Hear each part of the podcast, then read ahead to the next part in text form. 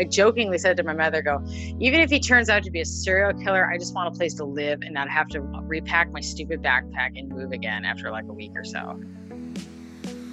I'm Leah Fallon, and you're listening to Wander by Proxy, a podcast featuring women's travel stories that connect them more to themselves and the world around them. Besides just having a wealth of knowledge about Sucre in South America, Autumn Sprademan will be telling the love story she shares with her husband, Caesar, just to indulge Valentine's Day a little bit. When I interviewed Autumn, she and her husband were on a motorcycle trip around South America where they live to celebrate their first wedding anniversary. She said it had been the longest trip she's taken since the trip she was on when she met Caesar a few years ago. And that story starts with the death of her father. Here's Autumn. It was particularly a derailing life moment for me. I was living and working in the U.S. Virgin Islands at the time, as I had been for 10 years. I was a part owner and ran a rental management company, and I also ran my own jewelry design business as well. So I just, like, when that happened, I had been planning a big backpacking trip, but I wanted to spend more time getting more money and this and that. And when he died, it was just such a shock. It was just one of those, like epiphanies, like, you're not promised any amount of time. Why are you still wasting your time saving money for a future that may never come? That was a changing moment, like what am I wasting my time for? It's like, this is like, sell everything you've had. Just go do your thing now. And I literally couldn't even just handle my life. And I'm not someone who deals with a lot of anxiety, or I'm very much I just gut through it kind of person. But I was having panic attacks. I had to be on medication. It was, my whole life had come off the rails. I couldn't even do basic things anymore. So I sold my portion of the business. I liquidated and closed down my jewelry design business in St. Thomas as well. And I just left. I sold most of the things I owned and rented out my home, and just basically walked away from the life I spent 10 years building in the Caribbean, because it was a big slap in the face losing my dad. I basically expedited what ended up being this big, I thought it would only take me a year. It really took me a year and a half backpacking journey through 7 countries. So I went to the States just to leave some of the few things I did not sell for my home in St. Thomas behind, and spent some time helping my mother reorganize and downsizing her own living arrangements. And then I went to Tanzania and East Africa. I went to Ecuador, and then I came back to the States just to visit family. Then I went to Ecuador, Peru, Bolivia, Chile, and Argentina. I was supposed to end in Paraguay, but it was on that journey that I actually met my husband, my now husband, and it was quite unexpected. The real kicker to this whole story is that I had, at the time my father died back in 2016, I had been in a bit of a tumultuous dating scenario with an ex-boyfriend, and he decided the adequate time to end it would be a week after my father's funeral. What? Right? Yeah, he's single, ladies. Shocker. Oh my God. I was going to ask where he is now. Oh my God. I'm sure he crawled back up whatever rock he came out from under, but yeah, it's just the thing is we had problems for a while, so it's kind of really, you wait until now. Great. Unreal. But yeah, so it was a lot going on at once, and I had just basically just sworn off dating. I wanted nothing serious, nothing to do with anyone. I was, enjoying my freedom, didn't want any kind of relationship hassles. And as I was working my way through South America, I met Caesar, and he was finishing his last year of law school and was working as a tour guide, but I was also a dance instructor, and I was volunteering in Sucre, Bolivia with some friends I'd met traveling the first time. He we had gone out to go salsa dancing. The irony of this is that he had gone out dancing after he had attended a family friend's funeral. So he had a friend kind of drag him out to get him out, to put him in a better mood and cheer him up.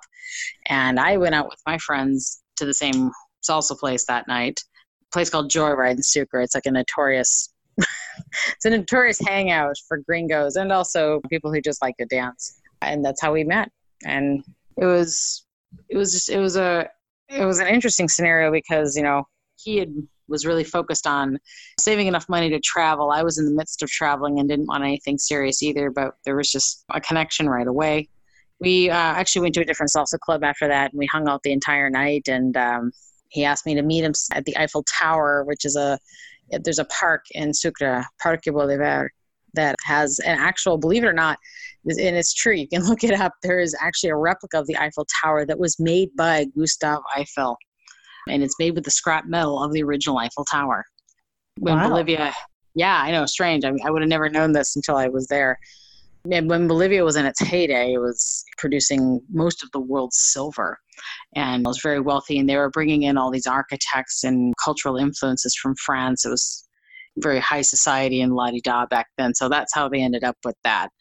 Autumn explained to me that this little Eiffel Tower is a popular place for young couples to meet because it's considered good luck.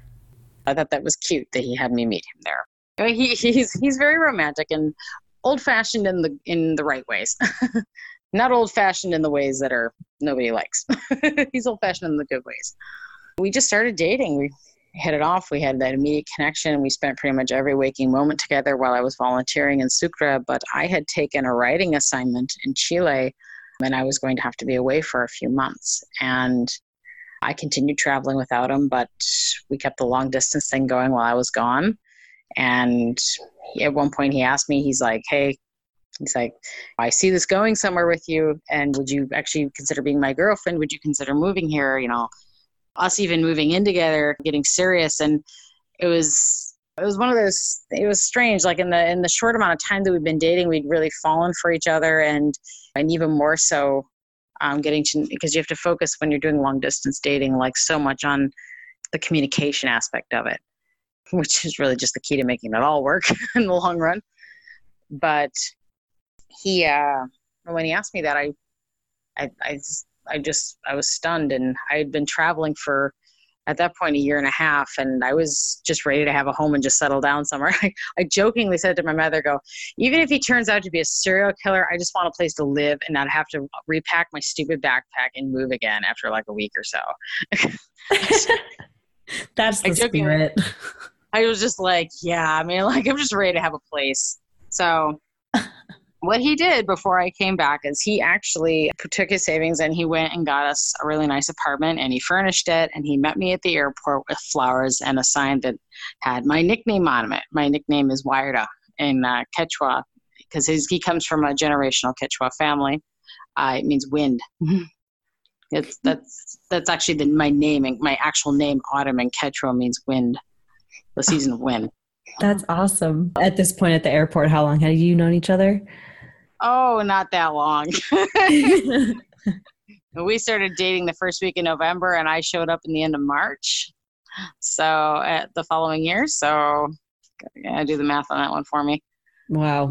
Not that long. Yes, it all happened very quickly after me swearing off men and everything, but I don't know, as cheesy as it sounds, I say when you know, and there really is a lot of truth to that, because there were just things about him that I never really thought I would ever find in a partner. That's awesome. So how did he propose? We actually lived together until the end of May before he proposed. He proposed in the end of May. So like a couple of months we lived together, and decided I wasn't so terrible. And it was almost sunset, and there's this beautiful viewpoint overlooking Sucre called the Recoleta. And he took me up there, and he proposed to me. And it was really sweet. It was really wonderful. And where we had our wedding, this kind of goes back to the whole prince and princess thing I told you about. The only prince and princess of South America actually lived in Sucre. It's also the only, there's one castle and one palace in all of Bolivia, and they're both in Sucre. And the place he took me my last night before I went and I took off to go work in Chile for a few months was one of those places called the Palacete, which means little palace. And he took me up there at sunset and told me he didn't want me to leave and wanted me to come back and wanted to keep seeing me. And it was all very sweet and romantic. But that's actually where we got married. It'll be February 9th, this, like in another couple of weeks, I guess. Well, it was like a little over a week. Mm-hmm. And it'll be a year ago. Yes, the Pink Palace, a Palacete in Sucre. That's actually where we ended up having our wedding ceremony. Wow! Congrats. That is so fun. What are you guys doing for your 1 year? We're going to be on the bike somewhere. We have no idea yet. Our big Christmas gift and wedding anniversary gift to each other this year was just to travel for a couple of months. We wanted to do something more extensive. I love it. So back when you first met, did he teach you how to salsa dance? He did. And it was embarrassing because the funny thing is the friend that drug him out to go dancing is actually a friend of, well, she's a friend of ours, but she's the one who introduced us. And she's like this beautiful, tiny, perfectly proportioned Latina woman with a very glorious hair. And when I saw them dancing together at the club we were at, I was like, with my luck, that's his wife. And she actually pushed him to go over to talk to me, to dance with me. And when I saw, I was like, so your girlfriend is okay with that? And he's like, what? No, ew, what? She's like a sister to him. So he thought it was funny that I mistaken that for his girlfriend or maybe his wife. And I was like, I'd marry her. I'd date her. If that was my bad, if I was into that. Yeah. I mean, she's a beautiful woman. But no, she was actually at our wedding too. She's very, very sweet. Can I just say, this is a little Dirty Dancing-esque. You know, it's funny. I laugh. I jokingly said that it was very much like that scene in Dirty Dancing where she's watching those two dance together. And it turns out they were really just good friends. And I actually made that reference to it. I said I'd met the Patrick Swayze of Latin dance, and he really is a fantastic dancer. Oh, that's the dream. What I didn't know at the time is he actually had a background in ballet from when he was a younger man in his early 20s. So he'd been doing dance for many years by the time I met him. But yes, he taught me salsa and bachata. Still not as good of a dancer as him, but I'm definitely better than I was. That's good. I love all the background information you have. You are just like a vat of knowledge, like the scraps of metal from the Eiffel Tower. Like, what in the world? But of course, those are just like the awesome, fascinating things you learn while you're traveling. I love that so much. Thanks so much for listening to the second episode of Wander by Proxy. Visit @WanderByProxy podcast on Instagram or Facebook to see recommendations Autumn has for Sucre and for teasers for the next episode. Maddie Brown had no idea what she was getting herself into when she decided to spend a summer dude ranching in Montana. If you or someone you know has a travel story, visit WanderByProxy.com and fill out the story form.